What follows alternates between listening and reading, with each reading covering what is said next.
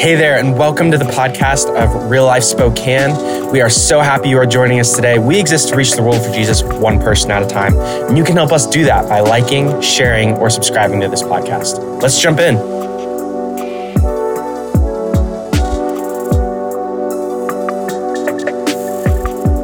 Hey, happy Easter, Real Life.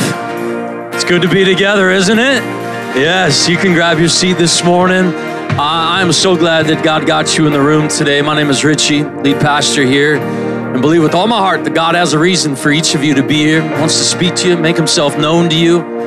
We want to invite you as a church. We are filled with passion, urgency, a sense of desperation, as we believe that our world, our city needs to know Jesus. With all of our hearts, we believe that. We're on a mission together to reach this world for Jesus, one person at a time. If you've never been here before, you're gonna you're gonna hear us talk about this all the time. We are so passionate about people knowing the love that's found in Jesus Christ. We would love for you to be a part of this church, of this mission with us. We would love for you to be connected and know what your purpose is and grow towards your potential in Christ. We want to help you walk towards that. So there's a card on your seat. It's a chance for all of us just to connect, to interact. If you have questions, you have things you need prayer about, we would love to connect with you uh, this week. Just put some info on there, write a prayer request, drop it in the box as you leave today. It's a chance for us to, to continue to grow grow and be on this mission together as Jesus Church. Well, I want to share the Easter story with you today, the story of Jesus' resurrection. I want to pray before we do. I just want to ask God to meet you in a very personal way as we spend this time looking at His Word. So, would you pray with me right now? Just invite God to be here, to make Himself known to you. Lord, that is just our simple prayer. You seem far off at times, God, or our life seems too hectic to know you or to hear you. I pray, God, that this would be a moment of just slowing down, experiencing your power, your love, your grace, that your truth would come alive in each of our hearts, Lord. I pray, Jesus, that you would be changing lives in these moments, Lord, that your spirit would be bringing conviction, bringing comfort and encouragement, healing, transformation, God. You're so good. And this moment together, God, is so special. We just ask that you would be here in a powerful, powerful way. We love you, Jesus, with all our hearts in your name. Can you say amen this morning? Amen. Man, I love Easter. I love this moment. It's a time of celebration, it's a time of uh, remembering Jesus' life and the fact that he rose from the dead. It's always in spring. Isn't that so symbolic as, as things are trying to come to life as as our weather decides what it's doing out here depressing snow. I just i, I uh, we're joking with our girls like a white christmas is awesome white easter not so much. Let's uh, not do this anymore. But spring is like the hint of summer isn't it? Like oh the good days like the sunshine and the warmth all of that. I love summer. My family has always loved summer. We have spent the last 15 16 years camping all over this place, all the rivers and lakes, all the places that you would want to go and experience. We have done that so much as a family and loved every bit of it. For seven summers in a row, we had this amazing memory making machine that we call the Monaco. This is a 1978 Dodge motorhome. I don't know if you can picture it, um, but it's got the bed over the cab. It's got the old van looking front. It's got a 440 in it. If you're a motor kind of person, the thing absolutely was a beast. It averaged like four miles to the gallon. It was so cool. Uh, it, it, just cost 100 bucks just to look at the gas tank, and uh, we we we loved it though because uh, this thing 1978, like in the 70s, shag carpet was a thing, and so let's put it in our motorhomes as well. And the whole thing shag carpet. Even the walls had shag carpet. Uh, it made it really comfortable in there. They even put fake popcorn ceiling in this thing, like all 70s, everything you could do 70s. And, and we had so many great moments as a family. We were in so many um, perfect places. Sunsets and gigantic fish that we caught at lakes uh, thunderstorms uh, lightning dancing in the rain. Like my girls and my wife and i like we have had so many amazing moments in this monaco. But it had a massive downside. You never knew when this thing was going to decide to overheat. It just came with it. Like every time we were driving in it, the motor is kind of like right there next to your leg. And, and I mean, my sandals would often melt just from the heat coming off the motor. And this thing would just like decide to give it up halfway up a mountain pass in the middle of nowhere out in the woods. We have been stranded in so many places waiting for this thing to cool down we just kind of started to plan on it. Like every year, where are we going to get stuck this year? It's going to be good.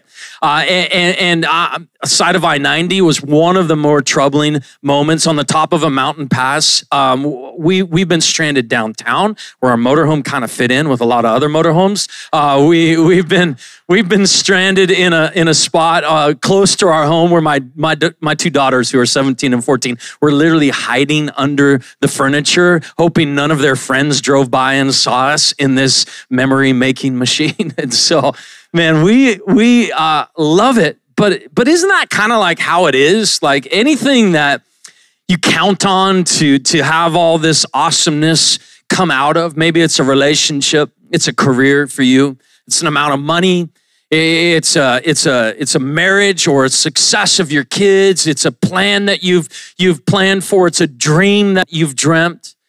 Life kind of tends to be that way. Whatever we tend to put our hope in has this dark side of disappointment. And, and for many of us, we've tried a lot of different places to find hope. Tried a lot of different people. We've tried a lot of different relationships, careers, amounts of money. Isn't it just like our stupid economy, right? You just start making all the money you're making, and then everything costs four times what it used to cost. And life just tends to be this series of the rug getting pulled out from underneath us.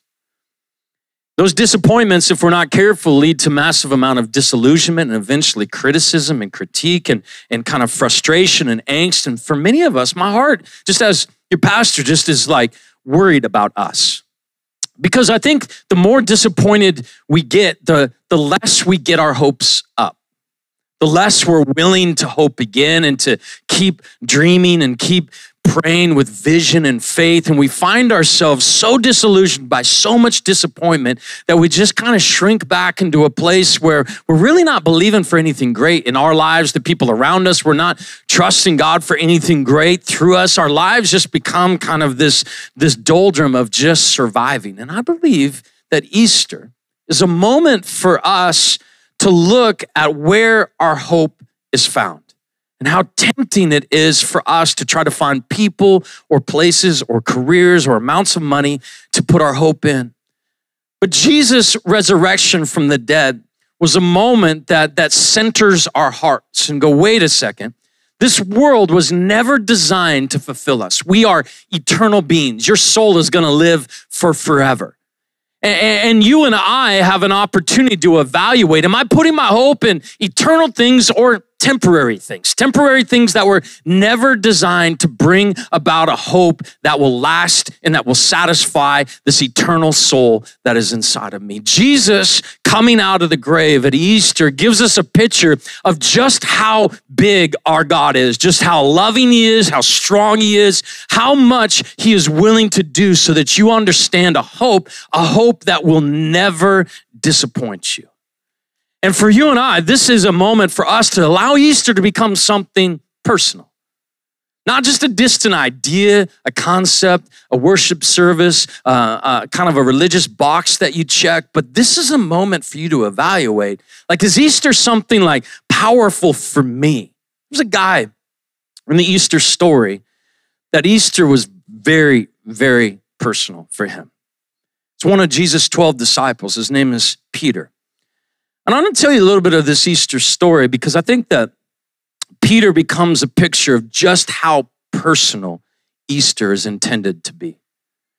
Peter is one of Jesus' 12 disciples, 12 disciples that gave up everything to follow Jesus. They, they, they began to follow him every day, everywhere, learning, living like Jesus, having an attitude like Jesus, trying to mimic Jesus' life and ministry and, and become like Jesus. A disciple of Jesus is literally following him, being changed by him, and they were on mission with Jesus together. Well, they get to this moment that we know in the Easter story, if you're familiar with it at all, as Good Friday. This was just a couple of days ago. Good Friday is a moment where Jesus is celebrating the Passover with his disciples. Passover is a tradition that the Jews held for hundreds of years, ever since they were rescued out of Egypt by God. And they would celebrate this festival year in and year out as a remembrance of God's salvation. Well, Jesus begins to change the festival, this meal that was so structured and routine. He began to actually insert himself into this story and saying, This bread, it's actually my body, this cup, it's actually my blood. And Jesus going, I am the salvation, I am the sacrifice that is going to pay for your sins. The disciples are kind of like not getting it. Like, I'm not sure what you're saying. And so Jesus begins to actually predict his death. I'm going to go to the cross. I'm going to be betrayed by one of you. You can imagine them all looking at each other like, which, which one of us? Is it you? I've always kind of suspected you. he says, All of you are going to actually abandon me. Peter. If you don't know Peter, he's kind of the rambunctious one, the, the outspoken one, always sticking up for Jesus, defending Jesus, even, even rebuking Jesus at one point. Peter jumps into the middle of this kind of solemn moment. Jesus is predicting his death. Just get the weight of this one of you is going to betray me. I, I, can imagine the air just being sucked out of the room in this moment. And Peter just jumps in. No, I would never, Lord, I would never abandon you. I would never leave you. I would even go with you to the, to the death, Lord. Peter's this kind of like vocal one, this outspoken one, and he's just like jumps right into it. And Jesus just looks at Peter. One of those moments of eye contact, of love, grace, understanding, almost like you're, you're cute, Peter. but you're to deny that you even know me three times before the rooster even crows in the morning. Judas gets up out of the, the meal there and he, he heads out because he's been conspiring with the religious leaders, the ones who are trying to stop Jesus. These religious leaders are Jews. It doesn't really make sense. Jesus is a Jew. He's God himself. Wouldn't the Jews really want the one that God has promised and talked about for generations to come and rescue them? They do, but the Pharisees, these religious leaders, had disconnected from the heart of God. God gave them a set of traditions and rules to follow to help them connect with God personally, spiritually. These routines and rituals helped them know God. But they had fallen so in love with the tradition that they forgot to know the God who gave them the tradition. And so these guys began to get frustrated as Jesus came on the scene, trying to reconnect people to the heart of God that they would know God personally, that they would experience God in their life, they would hear from God. And they didn't like it because Jesus was undermining their traditions, their authority. He was undermining everything that they had kind of been controlling about the Jewish people. And he was trying to connect people directly to God. And so they plot to kill him. They, they loop Judas, one of Jesus' 12, in on this plot to kill Jesus, pay him some money he sells Jesus out. He goes and gets this, this Good Friday. He goes and gets these religious leaders and their guards. They bring them to Jesus. Jesus and his other disciples had just finished the, the dinner and they head out. And here comes Judas, betrays Jesus with a kiss. Peter's right there on the spot because the guards look to seize Jesus. And Peter, I don't know if you know him, he, he was a fisherman before this moment. And so uh, he's just kind of like one of those guys that just is trying to figure it out, right? Whatever it takes.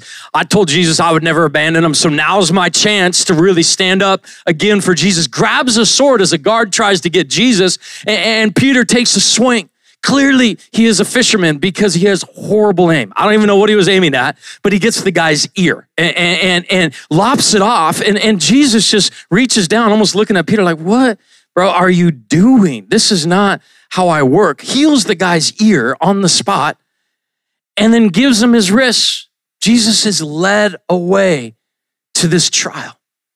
All of the disciples run for their lives. They are scattered, and Peter follows at a distance. This is where the story starts to get very personal Peter's trying to say, "Hey, I, would never fail you. I'd never leave you, Lord." And he's trying to trying to stay with Jesus, but he doesn't really want to get lumped in and get arrested as well. That wouldn't do Jesus any good, and so he stays at this distance. And there's a fire in the courtyard where Jesus is being tried. People begin to bring all these accusations, but some of the servants are standing around this fire and, and they're warming themselves around the fire. And so Peter joins them, kind of trying to blend in inconspicuously with the crowd. Well, one of the servant girls standing around the fire with Peter recognizes him. Hey, aren't you, aren't you Peter? Aren't you one of that guy's disciples that they're accusing of being a, a heretic and being a, a, a, false teacher right now? Isn't, aren't you one of, one of his? And, Peter feels this sense of like, oh no, like I can't be found out. I don't know exactly how his heart is, but he just reacts. He doesn't think, he just goes. He goes, no, no, no, I don't know him.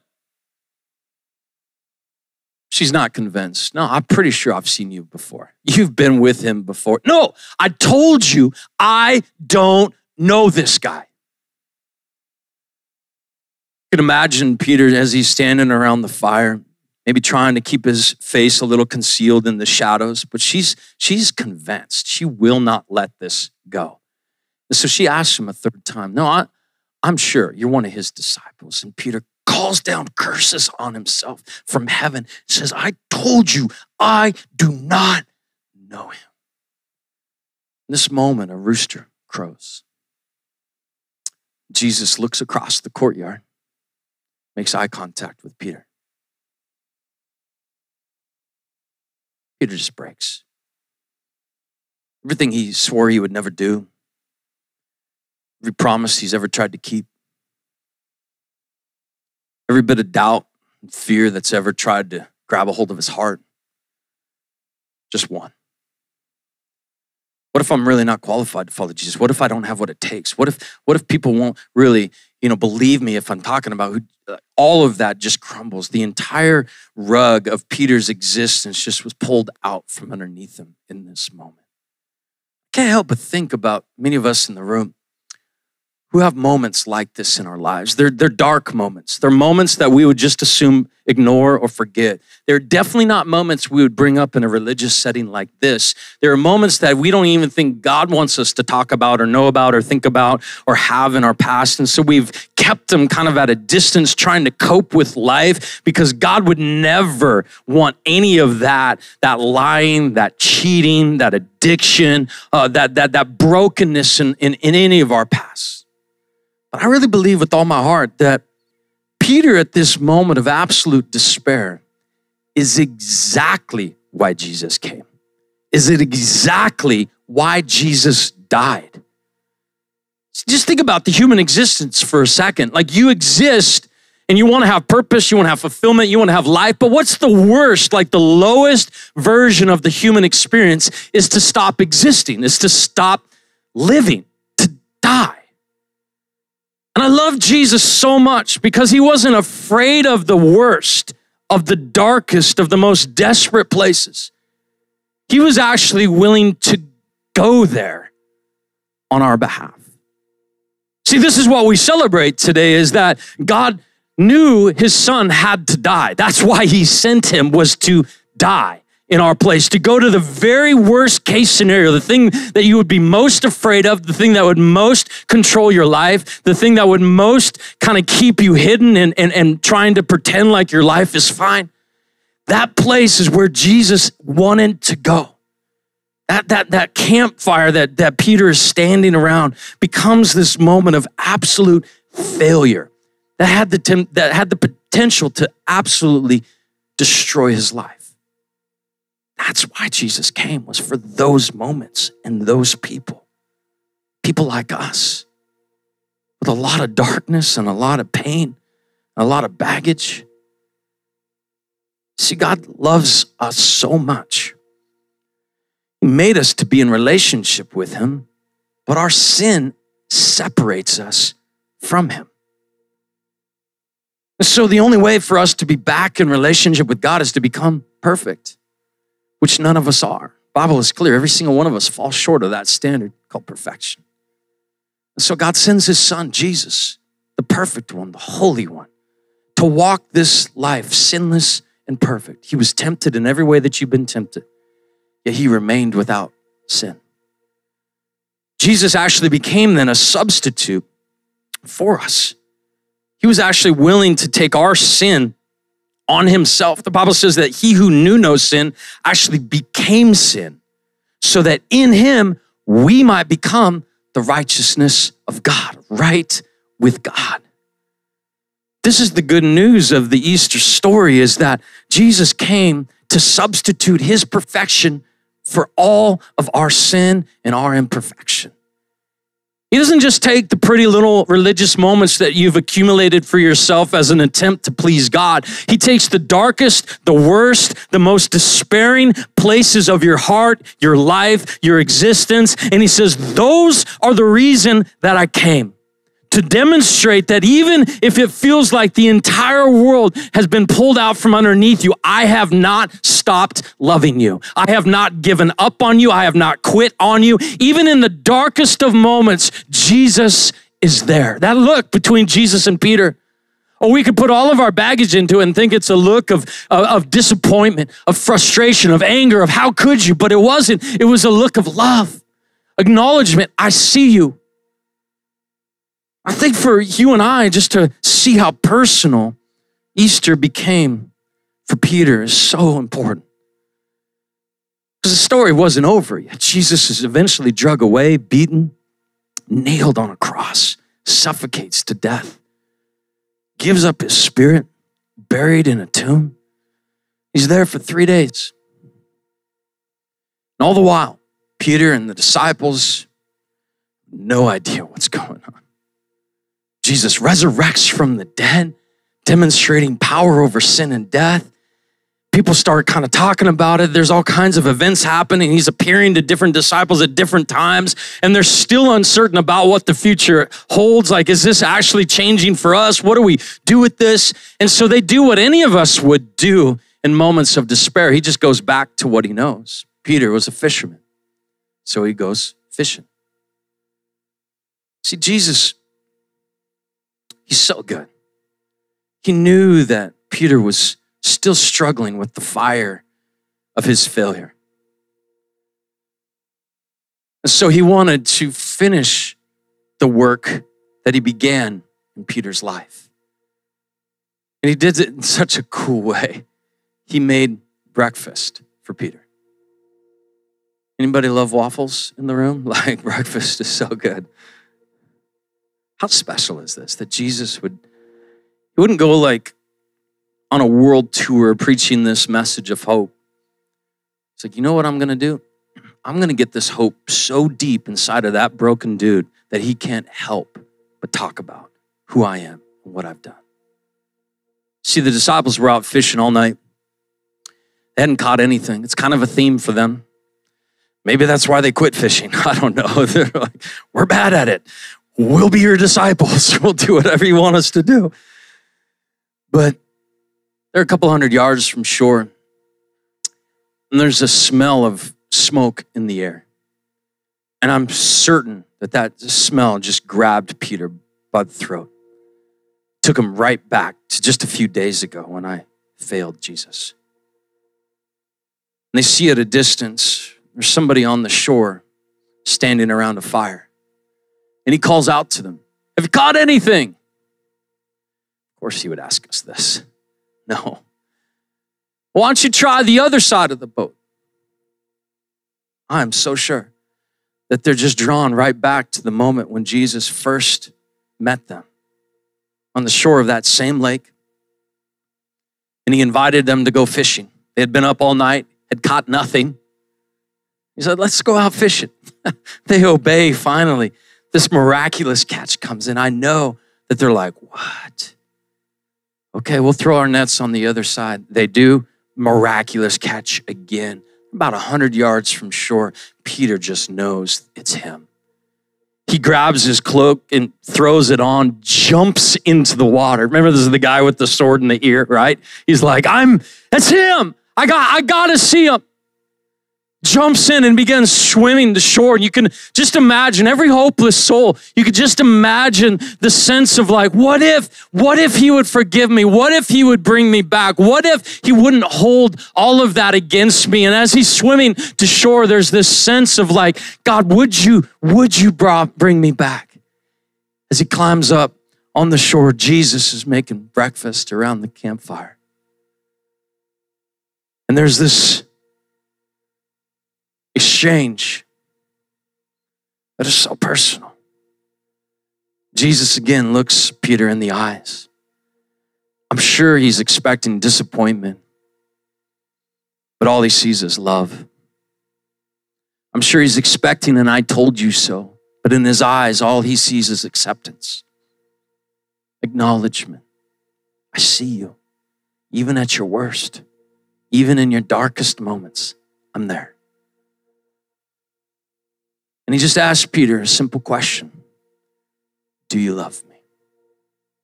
Not what are you going to do for me? How are you going to make it up to me? But do you love me? Peter responds with a simple answer Lord, you know. Oh, you know that I love you. I can imagine him almost wanting to go on. I am so sorry, God, for that, that time around the fire and they were all, I just, Jesus doesn't even allow it. Just feed my sheep. Then he asks him again a second time, Do you love me? Peter responds, Lord, you know that I love you. I just told you. Then feed my lambs. And then a third time, Jesus asks Peter, Do you love me? And almost defensively, like, what? I just, and then it hits him, I'm sure, three times. I denied even knowing Jesus. And here's the third time he's asking me, Do you love me? Peter says, Lord, you know, you know that I love you. See, the fire of failure, Jesus was there every one of your dark moments that you've tried to hide from or pretend like don't exist in your life, or you've moved past and you just kind of tried to pretend like everything's fine. The places where you've maybe felt most hopeless or discouraged or despaired. These are exactly the places that Jesus wants to bring you to. Not to condemn you, but to heal you. See, the fire of failure now became the fire of forgiveness for Peter. The smoke that used to be a stench of, of his worst day now becomes a sweet aroma of healing and grace for Peter. What used to define him as his worst day now becomes this moment where Jesus enters in in forgiveness and reconciliation and healing. See, this is why the resurrection of Jesus is so powerful because he has the power to forgive you and I at our very worst, at our very lowest.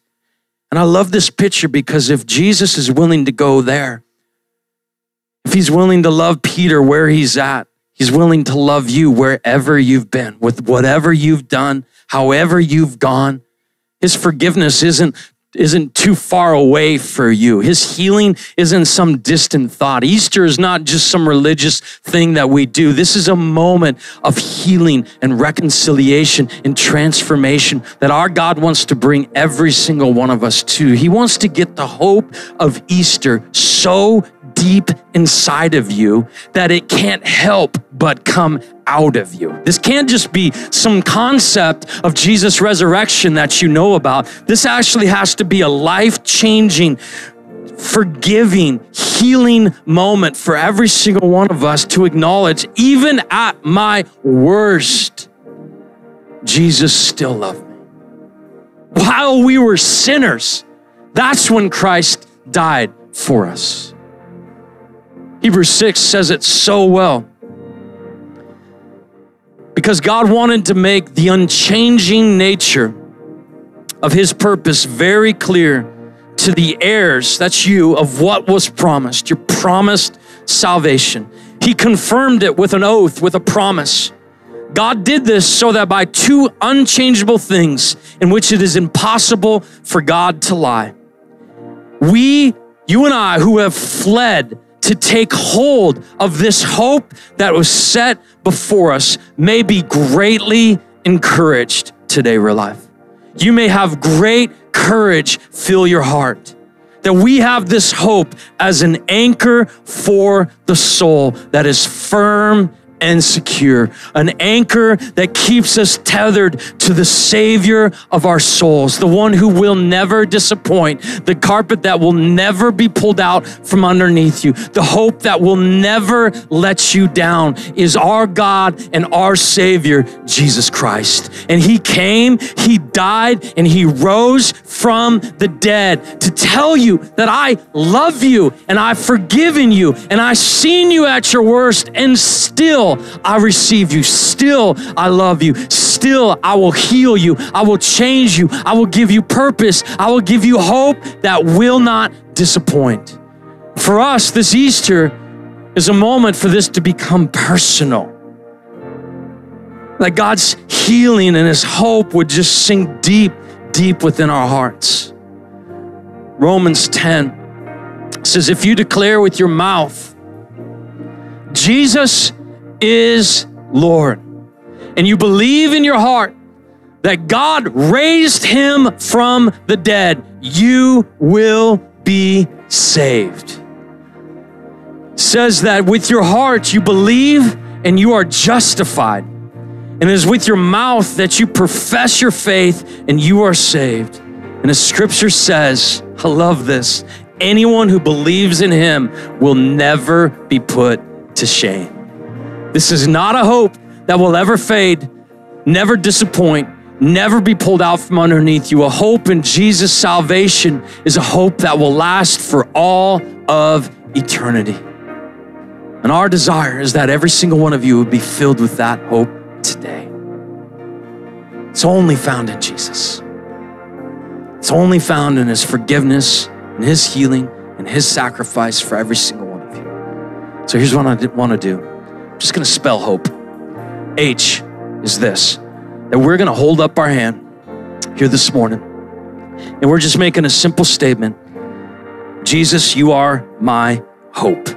Maybe it's the first time or it's the thousandth time. You're just saying, Jesus, you are my hope right now, all over the place. Just holding your hand up, saying, Jesus, you are my hope. You are the rescuer of the soul. You are the forgiveness that I need. You are the healer of all my broken places. You are the one that redeems my past. Jesus, you are my hope. The O is open your heart right now to his forgiveness, real life. Just allow Him to see you at your worst and love you still. Don't hide, don't pretend, don't keep it closed off. Just open your heart right now to His forgiveness. He's seen you there, He's heard what you've done, He's known about it from the beginning, and yet He loves you. Open your heart to that forgiveness. I receive it, Jesus. Maybe you just need to close your eyes. I just receive that forgiveness right now. And the P is personally respond. Jesus asked Peter, and I hear him ask you today, Do you love me? Just personally respond right now. Yes, Lord. I love you. Thank you for saving me. Thank you for healing me. Thank you for forgiving me. Thank you for dying for me. Thank you for your power over sin and death. Thank you, God, that you would give me freedom. Personally, just respond to his question right now. Do you love me? Lastly, is this ye, Everyone you know needs this hope. See, Jesus wanted to get this hope deep inside of Peter so he could get it through Peter to the rest of this dying world. The same is true for you. The more filled with hope you are, the more you can't stop talking about what God is doing in your life. As a church, we are a people on a mission. This is a time of hope in a, in a, in a history kind of period that we are in where hopelessness is winning in so many hearts, we are a people who rise up with a hope that will not be shaken. And we feel a commission from God to go to our city, to our workplaces, our schools with this hope deep inside of us, coming out of us to every interaction we have. We are a people of hope. God wants to get this message in you so he can get it through you to a world that is desperate for hope. Thanks again for tuning in to the Real Life Spokane podcast. We want to encourage you and help point you closer to Jesus. So be sure to visit our website or to reach out on that phone number. We love you, Real Life. See you next time.